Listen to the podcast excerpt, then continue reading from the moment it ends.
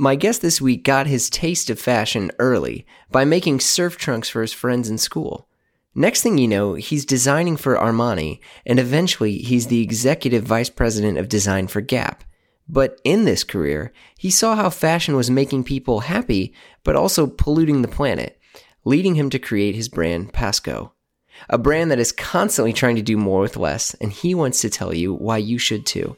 This is a masterclass of entrepreneurship in fashion for our new world, and it's from American designer Mr. Patrick Robinson. My name is Jeremy Kirkland, and this is Blamo, a podcast exploring the world of fashion with the people who shape it.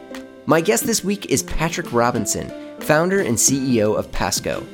Patrick and I discussed his career designing for some of the biggest brands in the world and why he thinks runway shows and seasonal collections are no longer relevant, and why he believes local makers and sustainability are the future of clothing. Rowing Blazers, the irreverent vintage inspired New York brand worn by the likes of Timothée Chalamet and Russell Westbrook, is launching its Fall Winter 2020 collection, and it's a tribute to Princess Diana in the early 80s. It's everything we want right now. Look, Rowing Blazers is a brand I've been in awe of since they launched, and they're a true example of creating their own lane in the fashion world. The new collection includes 80s inspired French terry sweats and tees, deep pile Sherpa jockey fleeces, rugby shirts inspired by climbing culture and Dutch student societies. I mean, come on. This collection also includes collaborations with several British designers closely associated with the late Princess of Wales, and as usual, lots of amazing other collabs launching too. Right now, Rowing Blazers is offering 10% off for Blamo listeners. Just enter promo code BLAMO at checkout. That's rowingblazers.com and enter BLAMO at checkout for 10% off your order. Thanks thanks for making the time to chat. This is uh I've long been a fan of your of your work Yeah, from you. from you know obviously from from the Gap days and and from earlier. And so but you know with You with notice Pas- that exhale when you say that. It's like when you bring up all of that, it's like, ooh, yeah, it was a it was a lot. It Oh yeah, wait, lot. what do you mean? No, it's you know when you look back and you look upon a the history of anything, the history of what you've done. It's Hmm. it's uh, it seems while you're going through it, it doesn't seem all that heavy, but if you look back, I, I don't know. There's always a breath I have to let out of uh, of fun, accomplishments, and all the good stuff, right? And so you you kind of have to breathe it. I don't know. There's something about me. I just breathe it all out. Let it go again. Let it Yeah. go. Um, I'm sure you feel good though, in the sense that, well, I mean, let's just be honest. There's a lot of designers who maybe some of their early years and younger years, they're loved and they make stuff, and then they, you don't really hear about them anymore, and they just kind of disappear. And you've built a real career. You, you you didn't have a job. Yeah, I'm annoying. I'm annoying. I'm like a cockroach. I don't go away. No, no, but that's but I you know you're 100 percent right. But that's a um, it's it's probably it's one of the all industries are tough, but we really picked a, a cruel one. Um, it's a industry that favors the young and and um, you have a you have a certain window to make make space and time and and and uh, get acknowledgement. But it's fashion, right? So everyone's always looking for the new, and what you have to do is realize that you you you you it's like being I am I see actors do it right you you get Right. you move to different stages and you get different roles and so I think that's I've always acknowledged that um it's Mm. the I think if you try to hold on to being young I'd love to but I'm no longer that. But also it- I could go on and on about that. It's that's a really interesting topic because I think people um uh, let themselves get caught in the trap that they can't age with where with their career, and so you see them get stuck in that they want they still are trying to be in this one role, right? They're trying to be um, the poster kid and the the one, the young one, um, and it doesn't work that way. You you do have to release some of that and go into a different role. And so I've been I've I've tried throughout my career to make sure that I was always doing that, but it's also another thing is I ha- I'm I'm I'm hugely fascinated and and curious is the right word about everything. And so mm. anytime that's that's really helped me not get pigeonholed. So every time I sort of figured something out, you know, going to Paris and working there or or working for a huge brand like the Gap or working very young and working for a brilliant designer like Giorgio Armani or and then doing e-commerce, like anything that the the newest and the the most interesting things always interest me.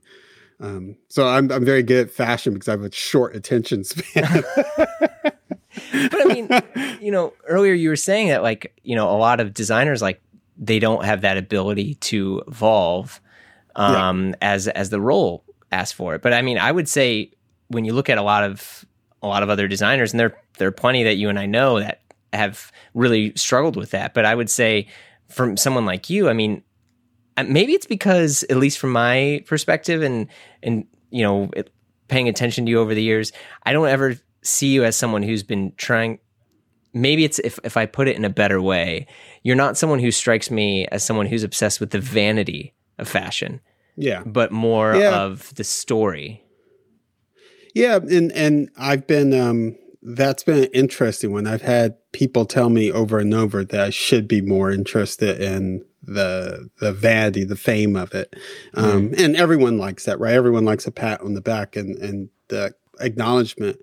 But honestly, I, I at points um, at points I've just been uh, I've pulled away from it um, personally because it's not in my DNA, mm-hmm. and at other parts I've embraced it. Um, but I've always I, I think that's what's made me successful is that I've always been able to see that that um, it's not just about the vanity.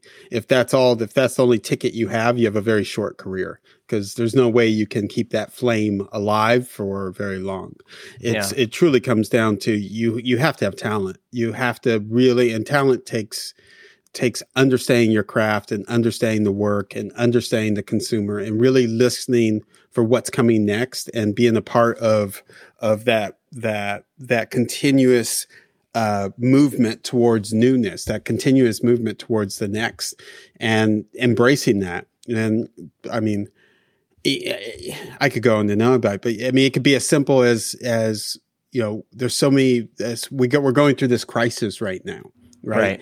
And I look at I look at brands and companies, and I I see these expensive, expensive clothes, um, and I just shake my head because it's so unrelevant. Um, it was unrelevant before COVID, but this just this just blows it up. That um, how that is it not unrelevant? The most, well, because I, I think that um, the world started moving the, when you have the opportunity to talk to younger people. And when you have the opportunity to, to look at the world and the, the way that the world is set with how people are spending their money and looking for how they're not just spending their money on clothes and just for you know they're not so boxed in they actually want to explore the world and see things. If you if you make them spend all their money on one part of anything of any part of their experience i think that that's that makes that um uh, doesn't it's not talking truthfully to them and right especially if you look at a younger generation there's no way a younger generation can afford uh, uh, two thousand dollar pair of pants or a thousand dollar pair of pants, and and that makes and even no matter how beautiful they are. So I think if you're not if you're not always communicating, fashion is always supposed to be about this fun thing about it's, it's ageless. It can be about multiple people. But even as you get older, you start spending your money in different ways. So if you still want people to connect with fashion and go after fashion, and I've thought this for years, I think that it, it has to it has to touch them in a special way. But if all if all fashion, everything you see on the runway is a thousand dollars or more, where's the relevancy? Where's the mm. the excitement? How does it connect with more than just one percent of the population? Um, as we see this this divide in America with wealth and and everyone else, that's what fashion's supposed to be. We're supposed to embrace what society is. We're not supposed to be we're not supposed to put blinders on and say, well, I want it this way because that's the way it was in 1920 when Chanel was alive, right?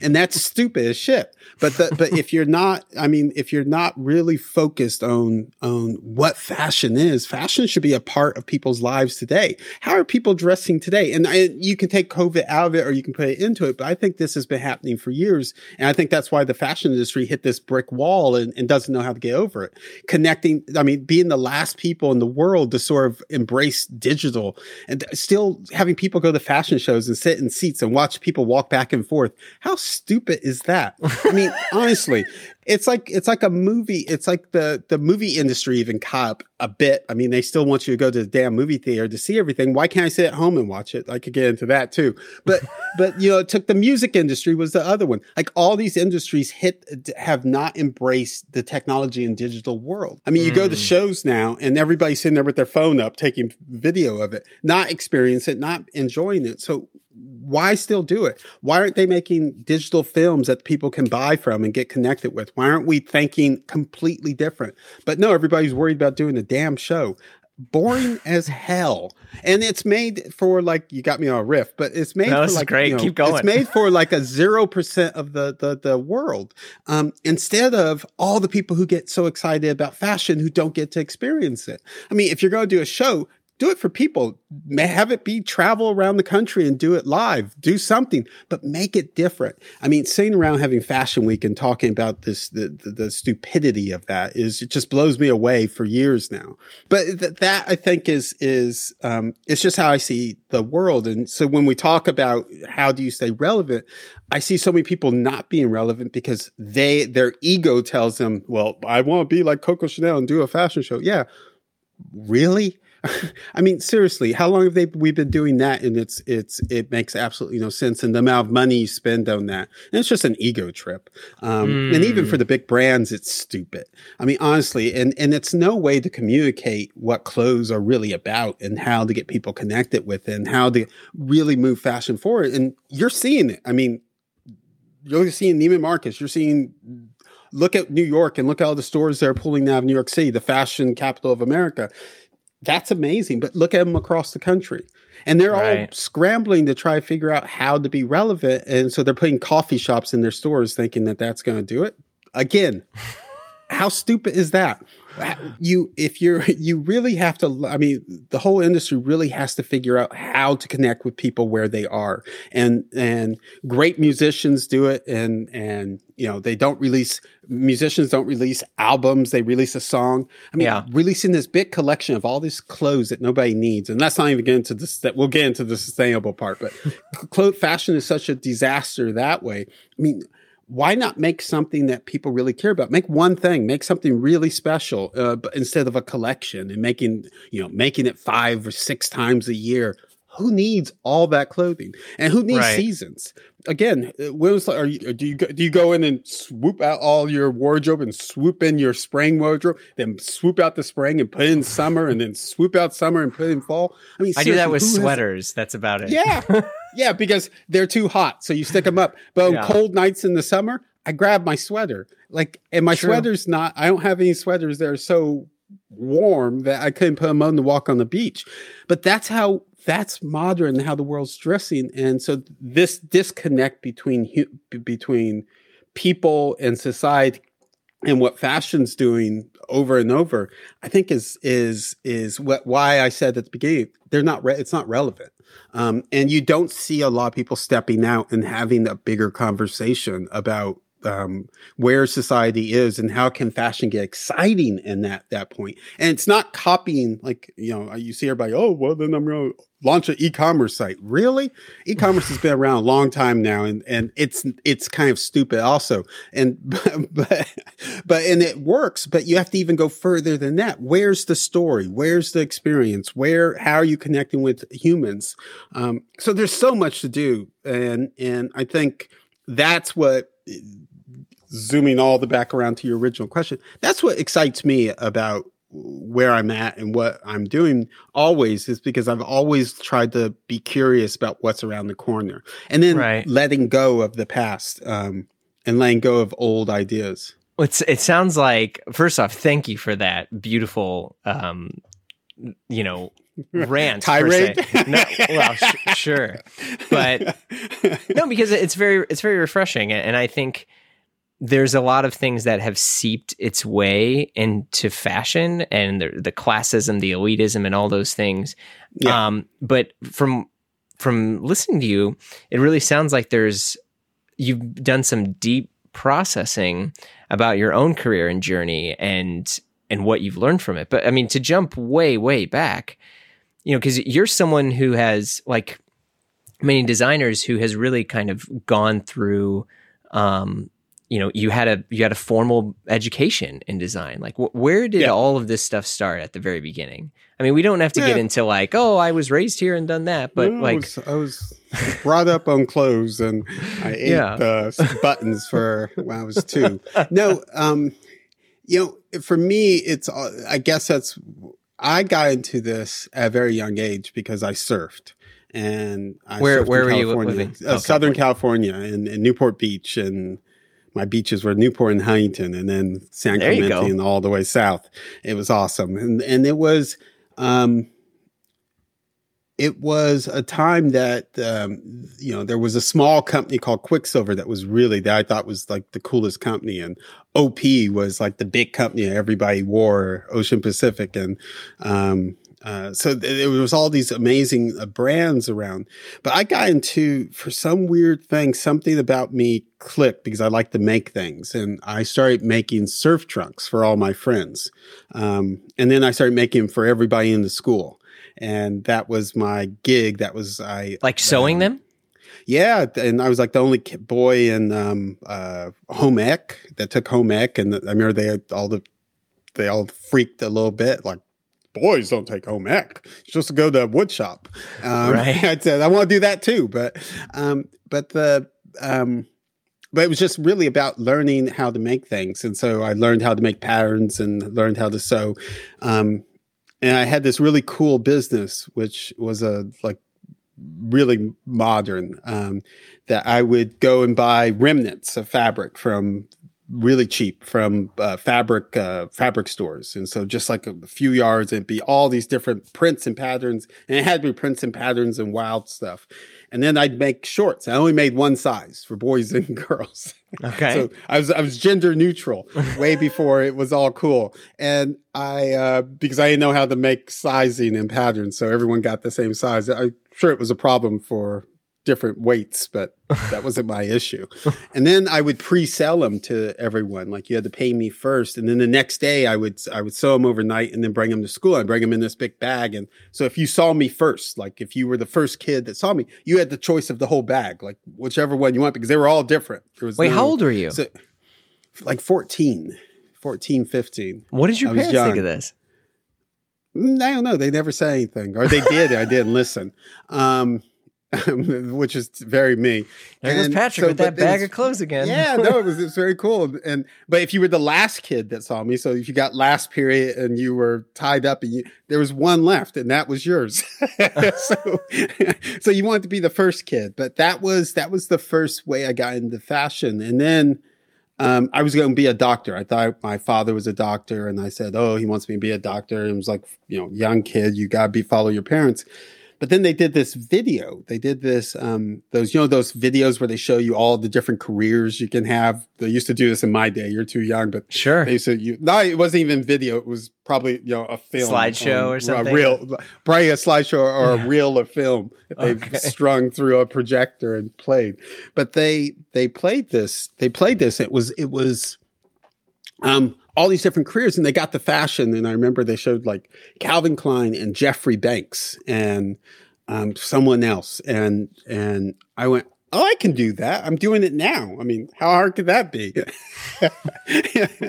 and something about that clicked, and I sort of fell in love. Um, uh, because another one of my loves has always been, um, I think it's a, a lot of frustrated designers have this is architecture. And so I had the love because you have a love for space. I really have a love for how people move in space and how spaces um, work. And, and, I also have a fascination with how people look in spaces. Hmm. Um, and that, that that's just a crazy thing that I have in my head, the beautiful spaces and how things look.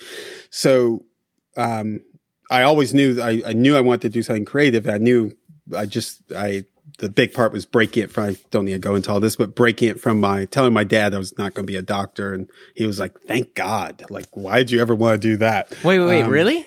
So that, yeah, that's a very because, rare thing. I just want to call that out. That like, w- especially when you do a pivot so hard the other direction. Yeah, you don't always get like, the parental I'm, support. Yeah, no, I I applied to medical schools or pre med and, and got mm-hmm. into some schools, but I applied to Parsons and got into Parsons. And I, so when I got the Parsons thing is when I told him, and I remember he was uh, in the kitchen cooking, and I came in and said, "You know, I have something I need to tell you. Like, I don't want to be a doctor. I really want to go and be a creative and an artist and do do design." And he was like, I remember he just turned around and went, "Like, thank God," because I was never going to tell you, but um, nobody should be a doctor right now because it's all being controlled by uh, uh, uh, healthcare, and it's gone so far away from you to being a doctor and, and moving through and really helping people. Um, and he goes, uh, you, you've always been creative. It never seemed like the thing that you should go that you wanted to do, but I'm not the he's he wasn't the guy that like set me on the path, even though I thought he was that guy. Mm. Um, in which it was awesome. It was one of our best moments together. Um, but then I, I moved to New York, and next thing I knew, I was in New York at and going to Parsons at a very young age, and um, my dad and I had a deal where you know he would pay tuition and books and and even the dorm but i really had to figure out a job um, while i was going through college mm-hmm. and that was probably one of the best things that he did for me because i um, I quickly started getting jobs in, well, I had multiple jobs. At one point, I had like four. I was making jewelry at night. So I was like a person go home at night and make jewelry, and then you get paid by the piece. And that would buy my popcorn for dinner because that's usually all I could afford. And the, um, uh, and I worked in the dean's office, which was fun, but didn't really pay anything. And then I uh, started being a uh, intern for different uh, companies from mm-hmm. Uh, small companies to all the way to Albert Nipon, which was a dress company at that point. Um, and but because of that, I kept getting more and more experience, and I kept getting more and more experience as an intern. Then I got, became an assistant while I was in school for a company. And, and by the time I got out of school, like six months after I got out, um, I started working for someone as their assistant, and I took the, I, the company hired me to take their job, and mm. so I was a designer. I was a designer, um, working designer at like uh, what was it like 22 years old and wow. two years later i was hired by giorgio armani to move to milan and, and run one of his businesses as the big flex right there That yeah, is, yeah so yeah. it was really cool and and that's really where i learned my craft i mean armani taught me it, he was a this was a long time it was in the 90s he was king of the world and um and I don't think Tom had gone to Gucci yet. It was still like him and uh, him and Gianni, Gianni Versace. Gianni was still alive, and they were like the kings of Milan. And mm-hmm. um, but Armani really taught me. You know, what's fascinating about him is he's he runs his business, so he's the CEO of his business, and he's the head designer of his business, and he truly designs his clothes. Like he still is like I, I haven't seen him in a couple of years, but he's when I worked for him, I mean, we would sit in the room, it'd just be him and I, and I would have to present my full collection to him. And, um, and every sketch I did, every fabric appointment I did, everything I did, I traveled to every showroom and showed it to all the top, um, brass from every store. And, um, and I turned one of his businesses from something he wanted to close. And five years later, it was the best selling collection in every department store in the world. Um, so then I got hired over and over and over for the rest of my career to fix people's problems. um, uh-huh. So every uh-huh. time there was a broken company, all the way to Gap to Anne Klein to Perry Ellis to Paco Rabanne, when they were broken, they would call me and fix them. So I'd go and fix them, and then they would get sick of me because I'm a pain in the ass because I keep wanting you to get better and better and better and better. Um, and then they would throw me out, and I'd go do the next one. And so I spent my career really helping people turn their businesses around. Um, but all of that really, the Armani gig really taught me how to think that way, how to think like a business person with, um, and be creative at the same time, because this is a business. At the end of the day, I, I think a lot of people miss that point. Mm. They start hmm. talking about art and and um, they forget that this this can be highly creative and, and completely creative. But if you don't have a business sense, you're going to fail. Um, mm. And you see so many, so much talent out there who doesn't don't have a business sense, and that's why people need um, a business partner, um, right. usually at their their their their side. And um, I was very fortunate that I learned how to be have both of those. Uh, my mind works that way. That I have both of those um, capabilities. I, I I can see a business strategy very clearly. That's why I could fix people's businesses. I see around corners and I can see where society um, wants products and I can see different price points and I can understand um, how to communicate that through marketing and conversation to get people excited about product. Right. Um, and at the same time, make the product that they're going to get excited about. So that's, that's my really quick my sort of no, background. No, I mean that's that's incredible. I, what what was the Milan experience like in terms of the culture shock when you're going from yeah. New York, you know, young designer to now like you're working with the designer? Yeah, it was it was hard. Um, I didn't speak a word of Italian. Um, um, Armani refused to speak English to me and so to force me to speak Italian. Um, and he's tough. He's a tough guy. You're just like questo questo over and over again. yeah, yeah. The, and so you just learn the and a lot of our communication though at the early stages was um, uh, well it was uh, through what I through design. So mm. it was through fabric and design and the way we were fitting and the way we would communicate was that. But he would get pissed off at me a lot and start wanting to hit me over the head because I was I I was a very I was very clear on the direction I wanted the brand to go, the what I wanted to do. But I really I did embrace everything that he was. It, I wasn't trying to make the Patrick show. I was making mm. the hmm. Armani show. Um, but I had a very clear idea what the problem was and and clearly took it to a whole different place. And it was just really the whole trick was just making it more him making mm. it more and more him to the point where he would get pissed off that because I did this the second line where he designed the first one, the black label. I designed white label, and he would get pissed off that it was too close to black label, but, or that there were ideas that should have been in black label and not in white label. But that was the cool part. That's when I knew I was on on the right the right doing pushing the right buttons. Right. And did you have anyone else that's kind of mentoring you through this? No. Or was it just no. him? Yeah, it was just really him. Um, it was lo- it was a lonely time in my life because mm. I spent uh, I'm a little bit over five years there, and um, I worked I think uh, close to seven days a week because I had to work in. The part of the job was to work in. Uh, there was a big factory called GFT at that time. I don't think they exist anymore, um, but they were the big manufacturer and uh, part of they were based in Torino, so I had an apartment in Torino, apartment in Milan. I'd go back and forth, back and forth because whenever we were making samples or any of that things, I was in the factory, really pushing people to to see uh, our craft, to see what I wanted to do in a different way, and really making them get better at what they were doing. Um, and they hated me um, because I, I didn't speak English, but I had like demand, I could demand things and, and, and really challenge them to, to move forward. And they wanted to do it the way they had always been doing it. Um, mm-hmm. But that wasn't working. They were failing. It's so amazing when people do that. They get caught in, well, I've always done it this way. So that's the way I'm going to do it. And it's like, you know that's never going to work. Like it, it hasn't worked now. It hasn't worked in the past. Hasn't worked for 10 years, but you still want to do it that way. Um, so that was a fascinating, but I found it, it was where I look back, I can't stand Milan now. I mean, I, I, I was so happy when I got on the plane when I was hired and I flew out of Milan and for the last uh, trip home back to New York. I was so happy. I still remember it, and I cannot bear the city. I I love Italy. My father lives in Italy now, um, but I really don't like that place. Um, uh, Is it just the memories depre- there?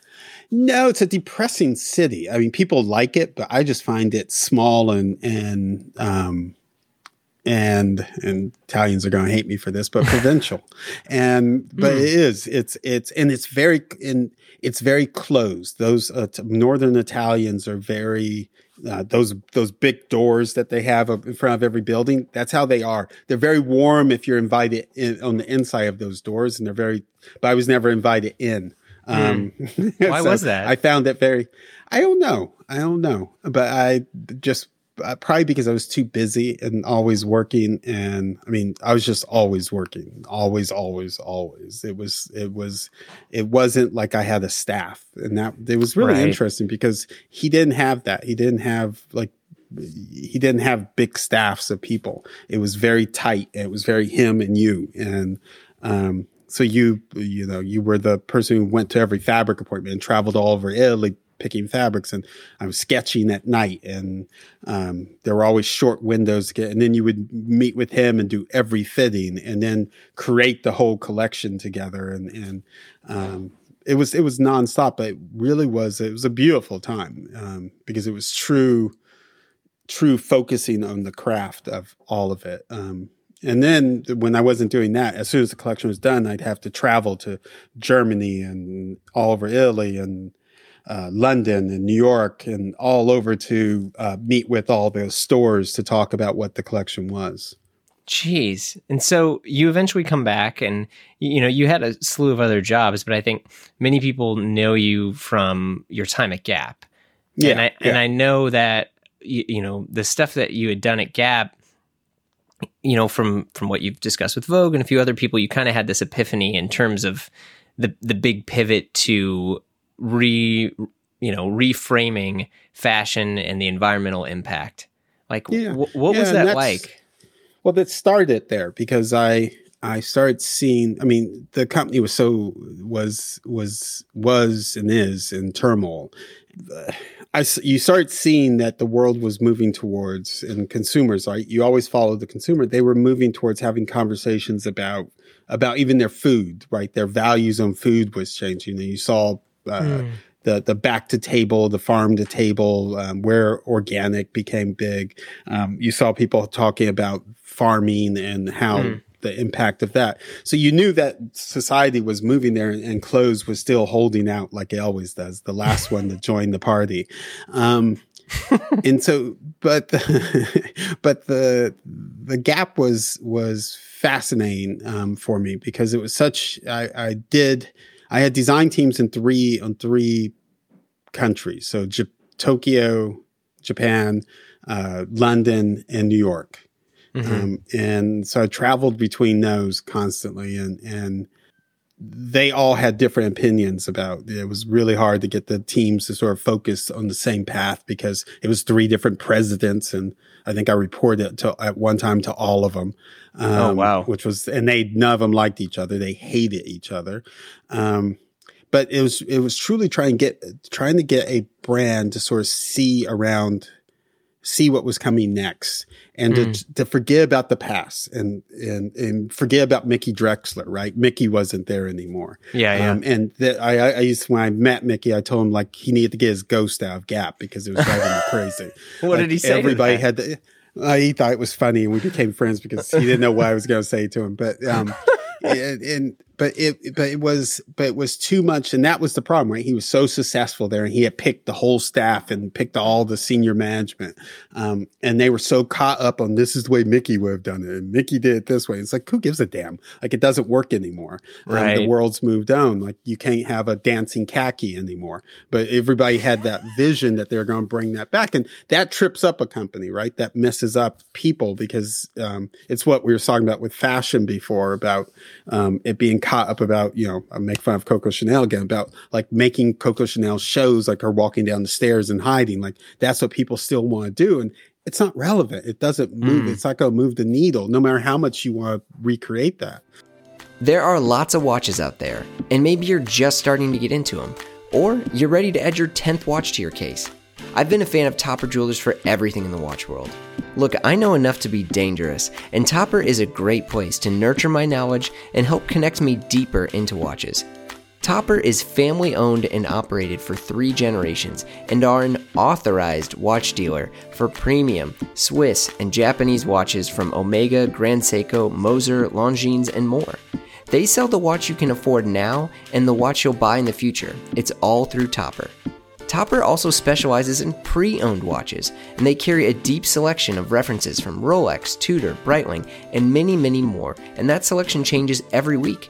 If you're subscribed to Topper's email newsletter, you'll get access to four secret editions to their pre owned drop every Friday morning. You get first right of refusal on the hottest offerings of the season. Visit topperjewelers.com to shop, subscribe, and join Topper's very own watch fam.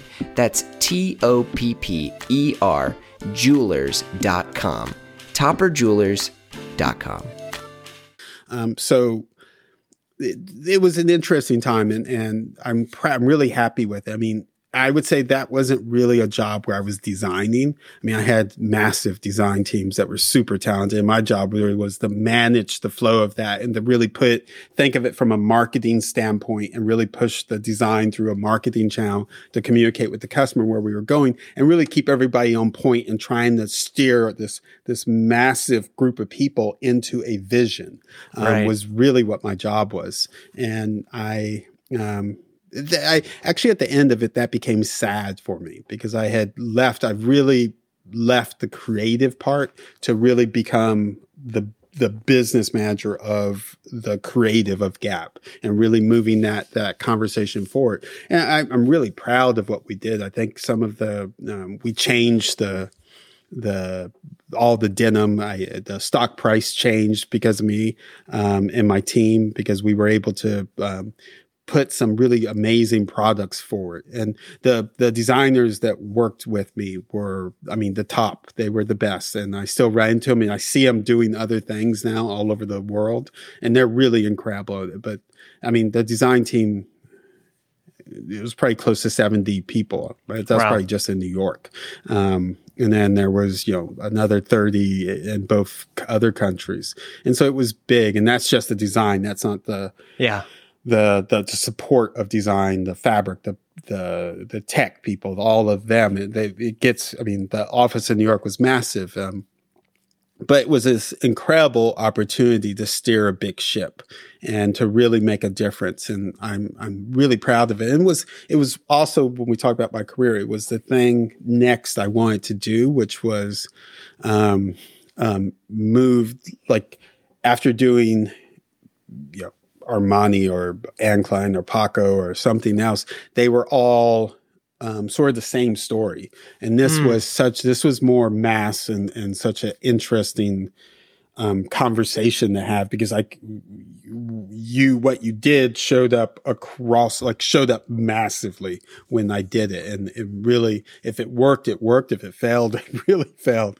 But mm. we did a lot of good. I mean, really did a lot of good. It's just at the end, it was, uh, uh, I I ran into a bunch of I've never said this before publicly, but there were just we I didn't get along with the, who was the uh, the last that last CEO uh, uh, Art Peck who, who, sort of like stabbed me in the back, and um, the rest of and and a bunch of re- other uh, of the management decided that they needed a fall guy for their own mistakes, and they they blew it because. Um, uh, they they never fixed it after that and they just sort of spun their wheel and, and destroyed mm. the company more because they are egos you know they're people who um and they were this they they really saw they were like those career people who steered their way through a corporate environment and kept their head down. And sort of I was one of those people who I'm always been that person you can tell. I'm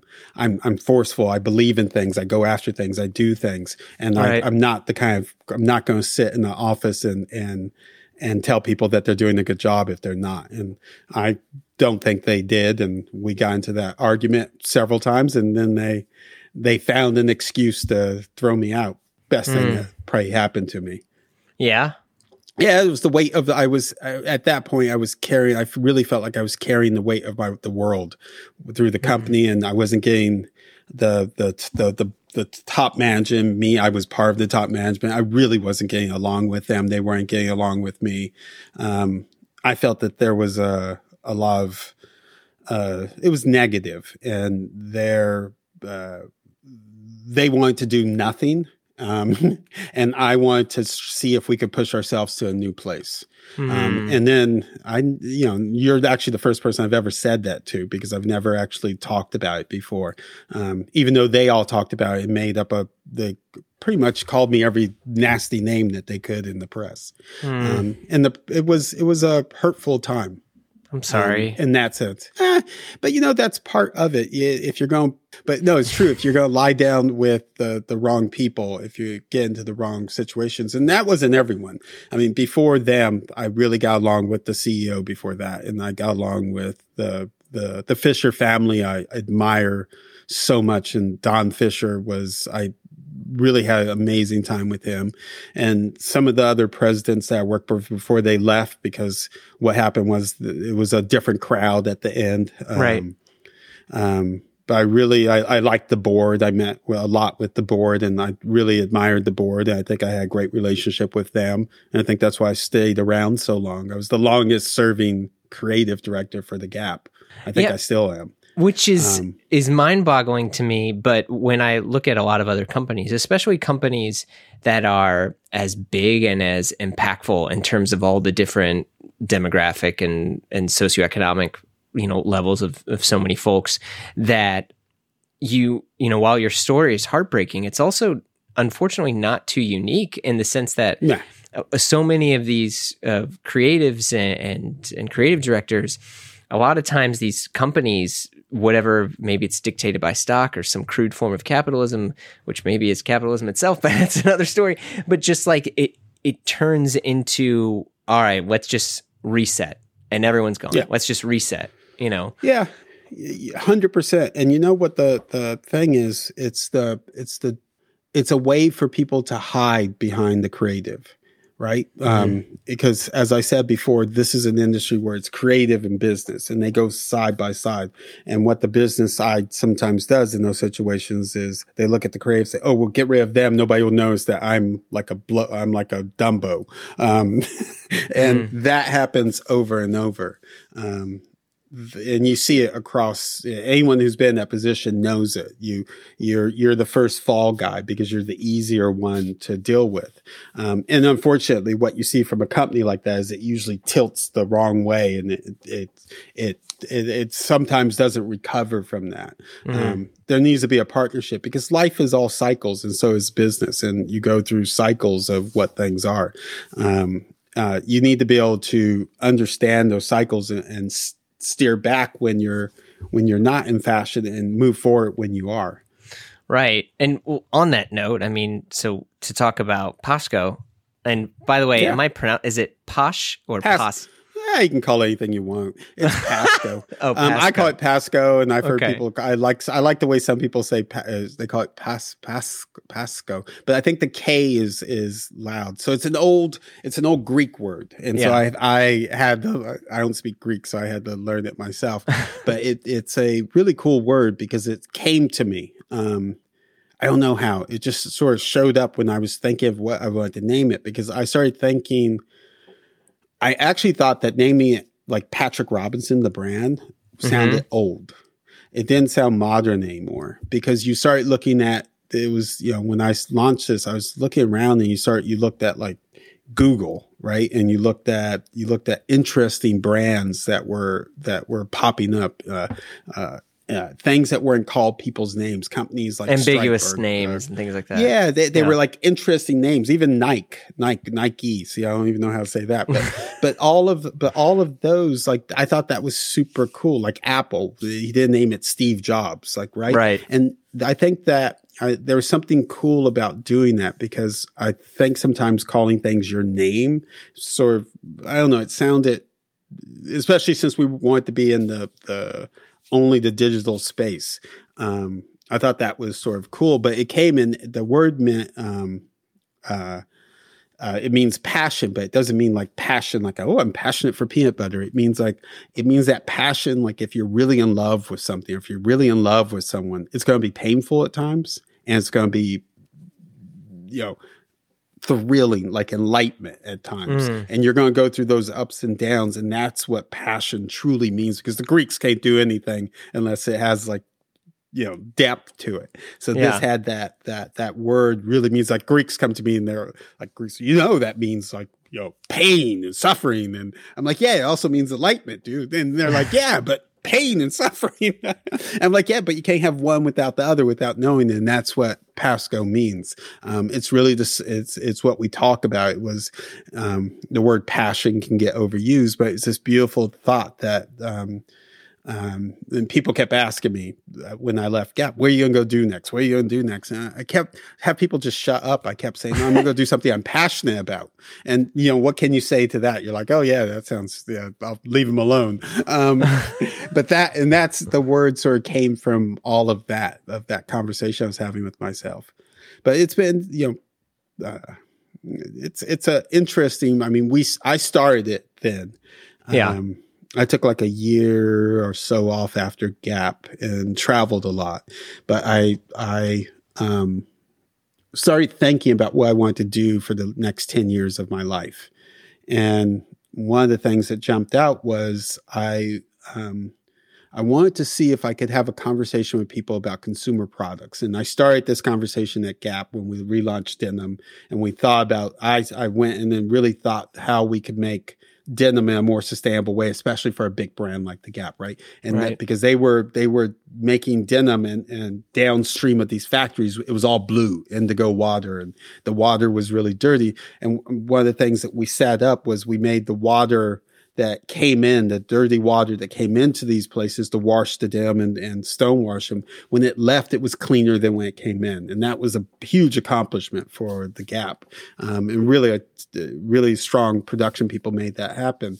Um, but I started communicating that. I thought it was an amazing story. We wrote it on the inside of the jeans, we printed it on the pockets, and people connected with it. You know, it was a $69 jean, and people really got that 59 49 Yeah. um, all those prices. And we and we started making them like premium and but we used we were st- really thinking about being sustainable. And so i knew there was a path there. I knew there was there was something that was connecting and Paskho was even more of this conversation of could we make a responsible product? Um, Mhm. and with uh, you know could we change the waste could could we talk about the, all the dyes and the nastiness and all the stuff that I was really responsible for throughout my career of working for all these companies of making way too many clothes that nobody needed. Um, and could we make less and could we focus could we could we make a couple of things that were really meaningful and could we change I, we started seeing this conversation about clothes that and this was i'm a backpacker so i sort Mhm. of got this idea answered the idea on the backpacking trip when i went away and i only wore you know i took a pair of shorts a pant and two t-shirts for 18 days in the back of yosemite um, and i started thinking like you know there's a statistic out there that um, in your closet right now, you only wear 20% of the clothes. Of so the other 80 just sit in your closet. That's true. That's true in my closet yeah, right no, now. it's true. It's true across. It, it's a statistic across America. But to make that other 80% of clothes makes fashion, uh, you know, third, the, the third or second. Let's call it the third because I don't have the right. Nobody Uh, hold me to It's it. I know it's But- way up there. Yeah. yeah, Maurizio Donati. the big, yeah, yeah, talks Yeah. about that a ton. biggest biggest polluter. So you, if we're creating, if we're buying and creating eighty percent of these clothes, because we really only will wear the comfortable clothes, and we really our lives are really comfortable. Like talking again about why nobody needs you know nuttiness. That there's a there's a real that if you're going to talk about the way it's society and the way America's living, America keeps getting more and more comfortable with the way that we've we dress, and we've been doing that. You know, we've been on this slope for years, and the rest of the world follows us. But we've, you know, when I was a kid, you couldn't wear denim to a wedding, you couldn't wear denim to a restaurant, you couldn't walk into a hotel with denim.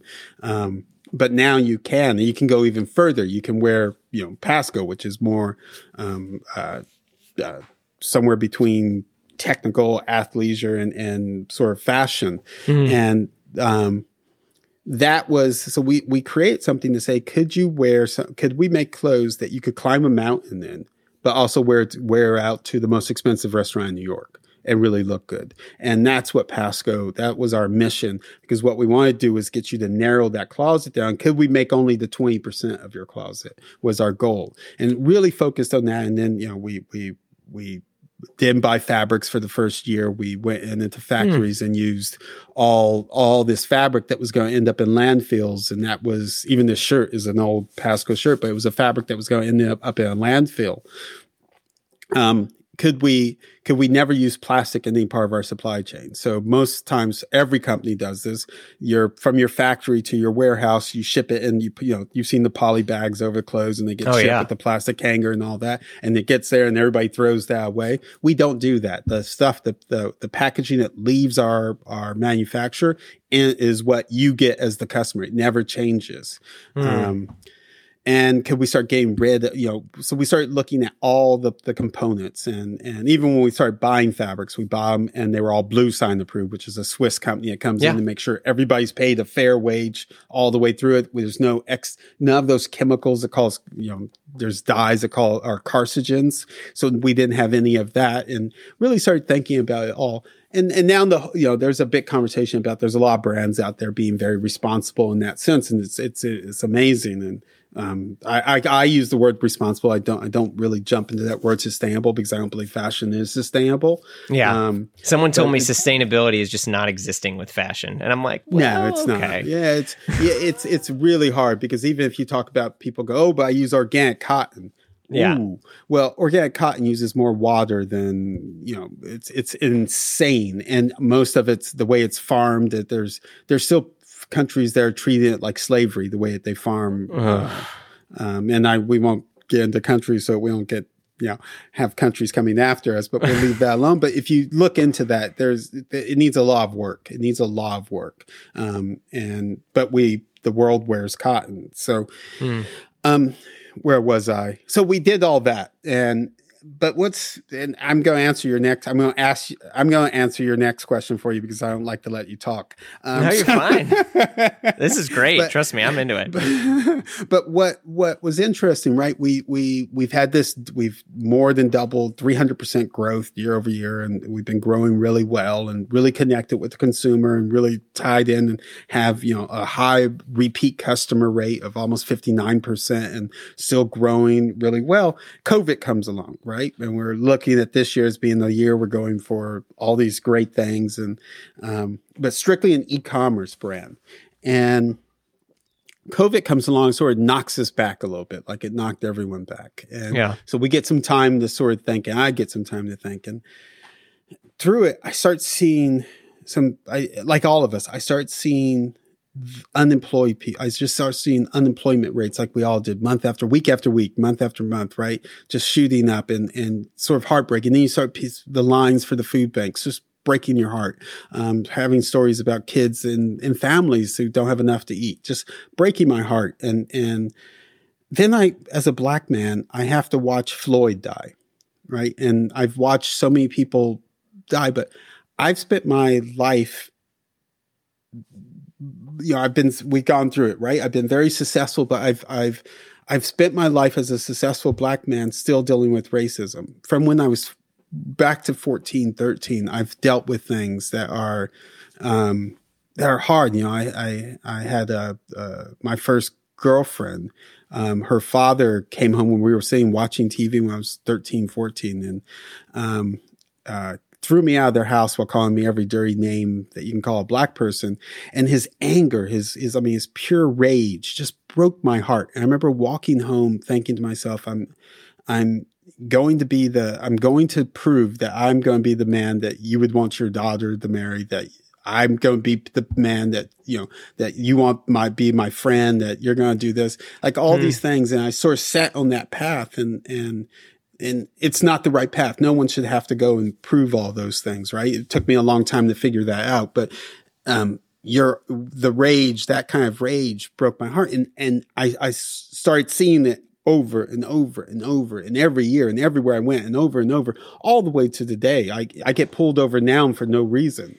Um, and then get asked like everybody showed you know having my young son in the car i'm um sitting in the back and, and they want to see his id like, really? Like, but you can't say anything, right? Because I, I'm trying to show my son that he shouldn't talk back to the police because I don't want him as a fatality. But that's not the world that we should be living in. So all I could go on and on. I mean, I go to stores and I'm still followed around. I, mean, I, and, and I can afford to buy it all, but that doesn't matter. It, it, so I've been under, you know, devalued uh, in that sense. So I, I started seeing all this, but but Floyd broke it all open for me. And something about the way I started this company, and it comes back to Paskho, was um, it was about it was about the potential of what we could think about consumer products, but it wasn't enough.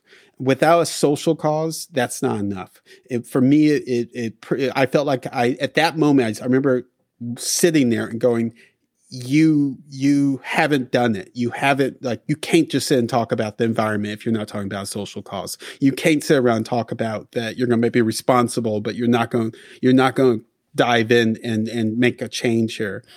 And so we we switched, and this was you know June, and this was June when all this started hitting me, like yeah. all of us. And we launched. We I pulled my team together, and I had this idea that we were going to stop manufacturing in Asia and we were going to move all of our, our, our production into communities into the US. And we were going to all these unemployed seamstresses and tailors and pattern makers and technicians. We were going to, um, work with them at home and we were going to have them make all of our production and we saw that we were we and it's it's it's it became like this this thing and we we launched it July 11th like we launched it in 2 weeks after I um, and um, we came up with the idea, and customers pre-ordered it, mm-hmm. so we knew we were back to the original swimsuit day. Back to yeah, you better get it first. um, but, but, we but we we launched this, and people connected with it, and started really started gaining more and more momentum, and we then started getting calls and, and people wanting us to work in different communities from from uh, South Carolina to Alabama to hmm. Detroit mm. to California. But we decided to start first, um, this first one in the tri-state area, so we could be close to it. We could make sure we were standing up, and there was you know there's um, so many people that that that could value this the, would have value from our work. Um, and we were lucky we, we connected quickly with this this group that was making PPE in New York. Yeah, yeah. and um, they were called the Skilled Laborers Brigade, uh, the skilled, it was three amazing women who started this, uh, uh, four people, also a man. I never give him credit, poor thing, but there's four of them. Um, it's a tough world. Um, but, but the four of them started this, this, what they call the Skilled Laborers Brigade, and we've connected with them in the tri-state area, and they had a group of 500 plus seamstresses and tailors and pattern makers who have been making PPE. Um, hmm. And we connected with them, and they're making they're they're the ones we're working with on this first the this first part this first clothing that we're launching. Well, we launched it. it will start shipping to customers um, October I would say beginning middle of October it'll be to all of the customers who pre-ordered it and it'll just be stock and we'll keep rolling. And we're we're looking at this completely different. We're building a platform. We're thinking about using technology and automation in a whole different way. We're building right. a platform where um, one of the things you see with all these people that we've we've connected with is that they they don't see they don't understand g- generational wealth because they've been devalued and disregarded. So they can't see that they're going to have employment over and over because they're the first thrown out, right? They're always our workers or the people who make things in this in the world and in the country. We go talk about the world. That's another heartbreaking story, but we're just dealing with America.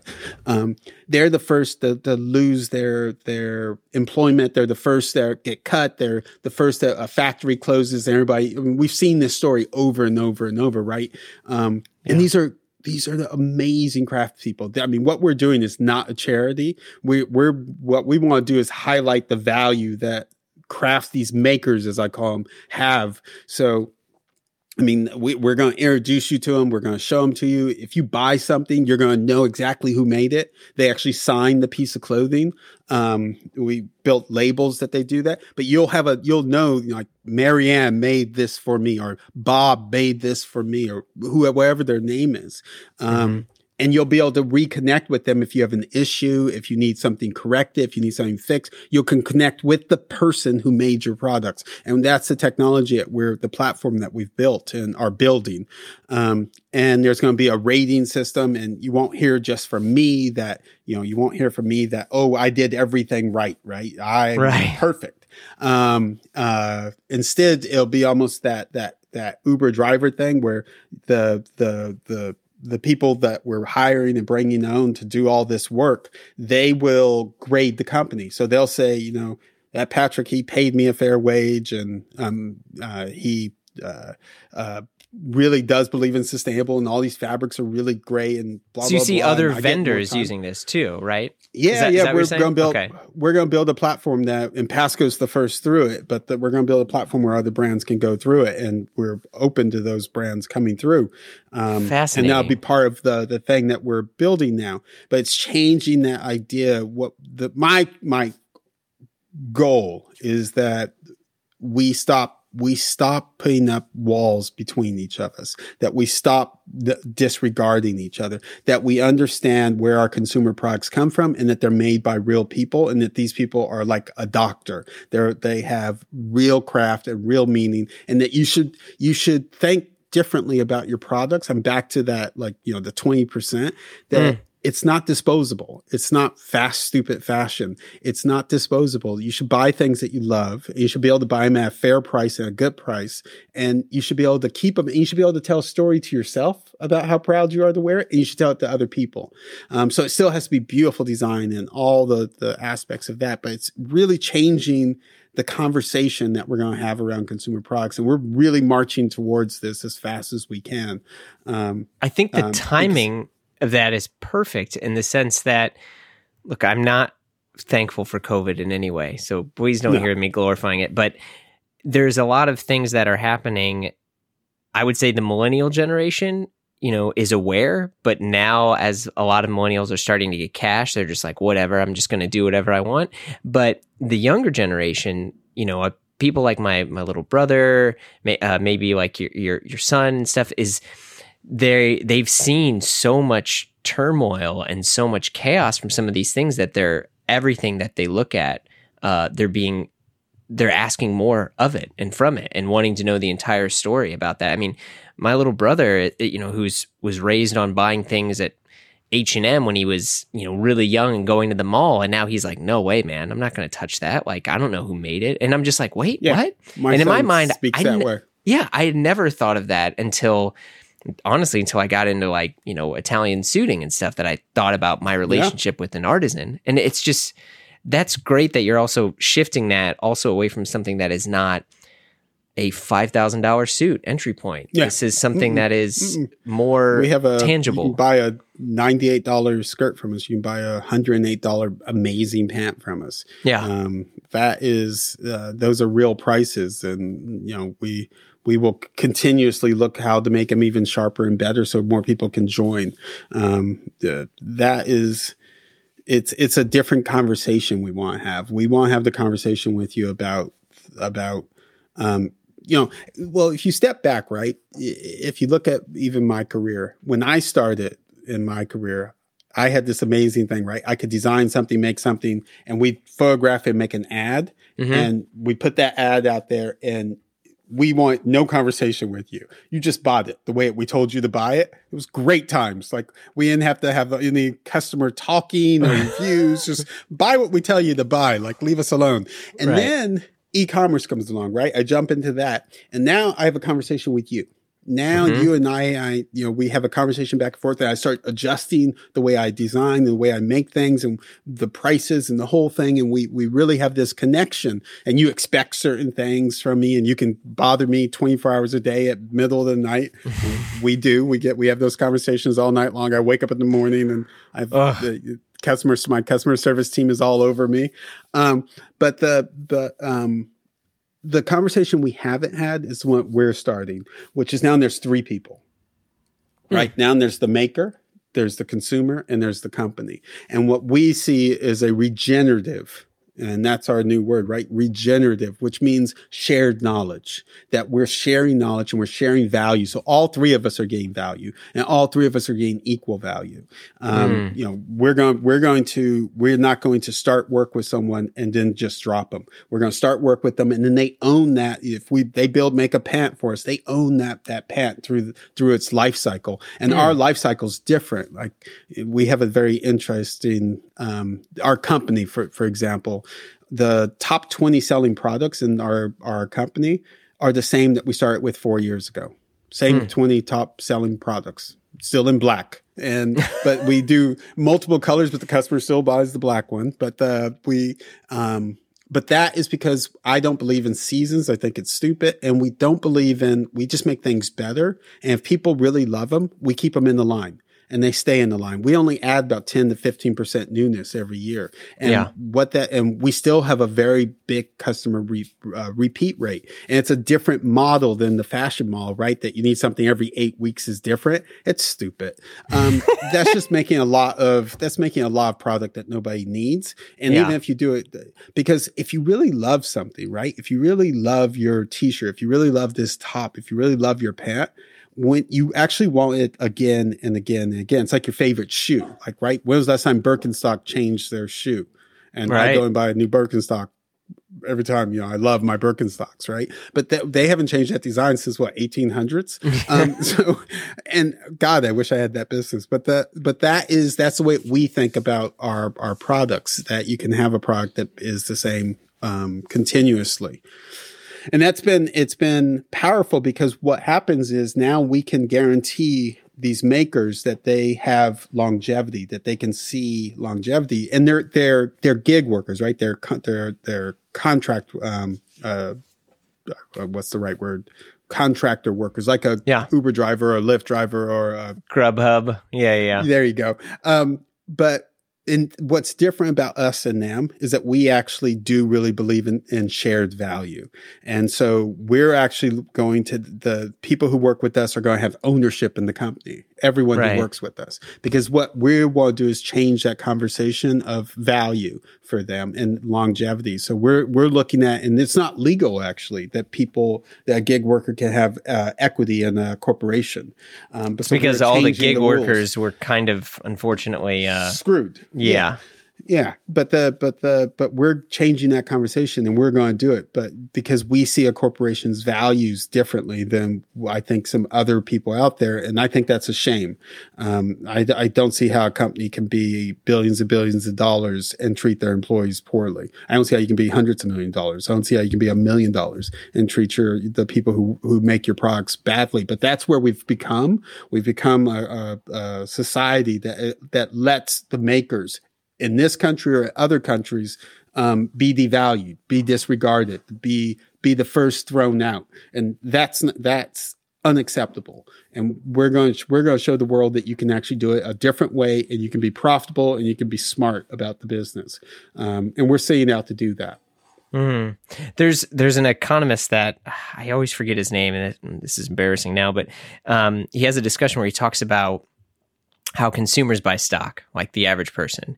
And his argument is that he wants more consumers that in order for you to buy us to buy stock, you actually have to thoroughly research the company and you have to read all of the company's basically like what uh, what an investor would do. Like well, an, analysts yeah. that's why they all have analysts. Yeah. Yeah. And and then you would basically have to okay and and take responsibility for the way because if you're going to take the responsibility and take profit from the company as it grows you also have to take the responsibility if the company in its own demise right? So if yep. the company is all of a sudden you know in trouble for making a toxic chemical then you personally as a as you know are liable a shareholder in that. Yeah exactly and, shareholders that's why it's called. That's why it's called shareholder. Yeah.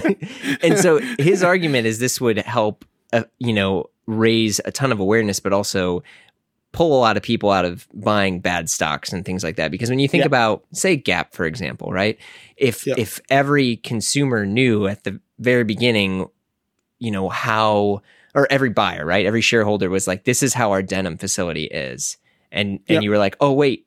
I don't think people would buy it because I don't think an active mind does want to pollute the planet, destroy the economy, not pay a fair wage for someone. People want want to live in a harmonious environment where people yep. are paid fairly and treated fairly.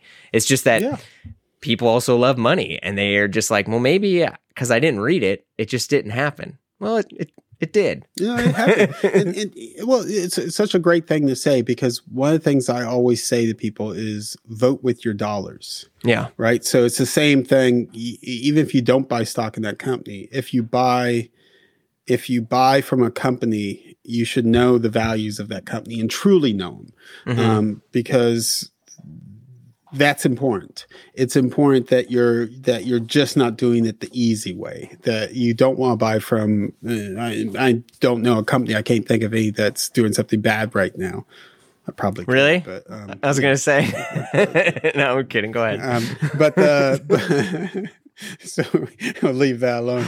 But the um, but but that is you know that is what you just said is really relevant because think about it. Like I it was kind of why I, I started off on this mission, right? I, I, where I said I want what do I want to do the next 10 years, it was because I, my, the values of how I eat, the values of how I live, mm. um, those weren't showing up with my work. And so I needed to change my work. And then I needed to create a company that had my values. And when I, when I hit this, this new block and, and was really honest with myself, I was like, you're talking out of both sides of your mouth if you only talk about the environment mm. because you don't have you're not helping you're not helping this problem that's right out there and you can see it so what are you going to do about that um, and that is that's it in, like you said about covid right horrible time but it's also a time that we have to reflect mm. and the world was trying the world is telling us to reflect because you're you've been forced into your home. You've been put away from other people. You're social. You're you're not socially engaging with everyone. You're not going to work, um, an office. So you have this other time to sort of reflect and. And if you're not reflecting on that, you're you're wasting this time, and you're not listening to what the the universe is trying to tell us. Um, I'm a big believer that there's a reason why we're being told um, through this that we're we're off we're off kilter, we're off pace. Um, and and and I think how you consume is a huge part of that. I'm a big believer that you vote by how you consume. Yeah. Um, even the if the, the, news media you watch and everything, how the television shows you watch, all of these things are the way that you vote with your dollars.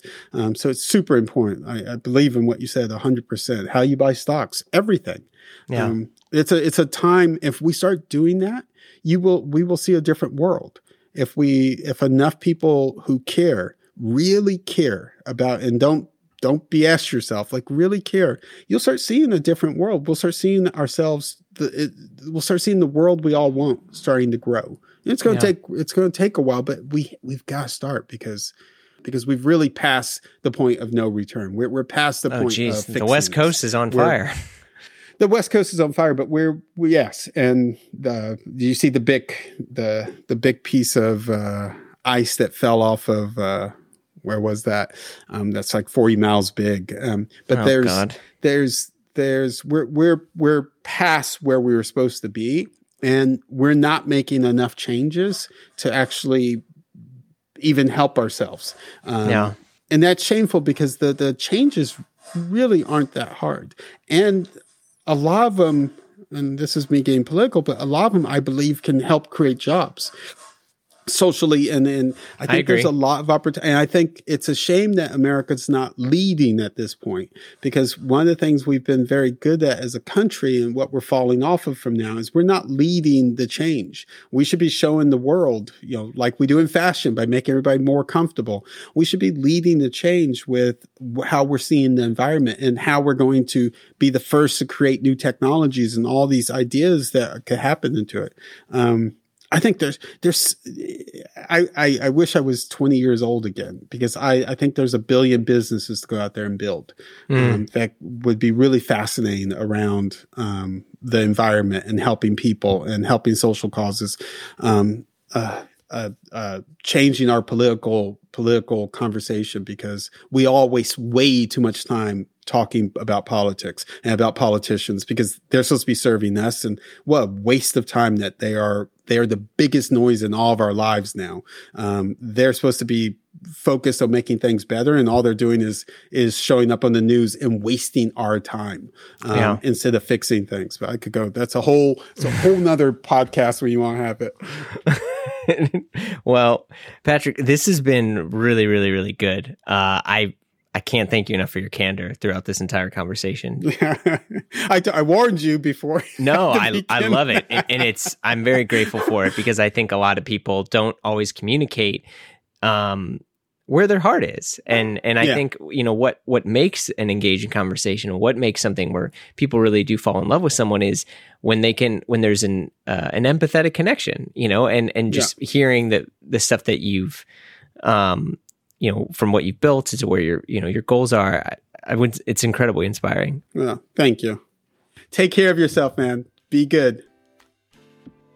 You've been listening to Blamo. Our theme music is by Breakmaster Cylinder, and we're edited by Brendan Finn and produced by Blamo Media. You can follow along with us on Instagram at Blamo Podcast and leave a review for us on your favorite podcast app. Want even more Blamo? Head over to patreon.com forward slash Blamo to join the Blam fam, and you'll get access to additional interviews, a community Slack, special events, and more. Best of all, you're supporting the show. Thanks, everyone. See you soon.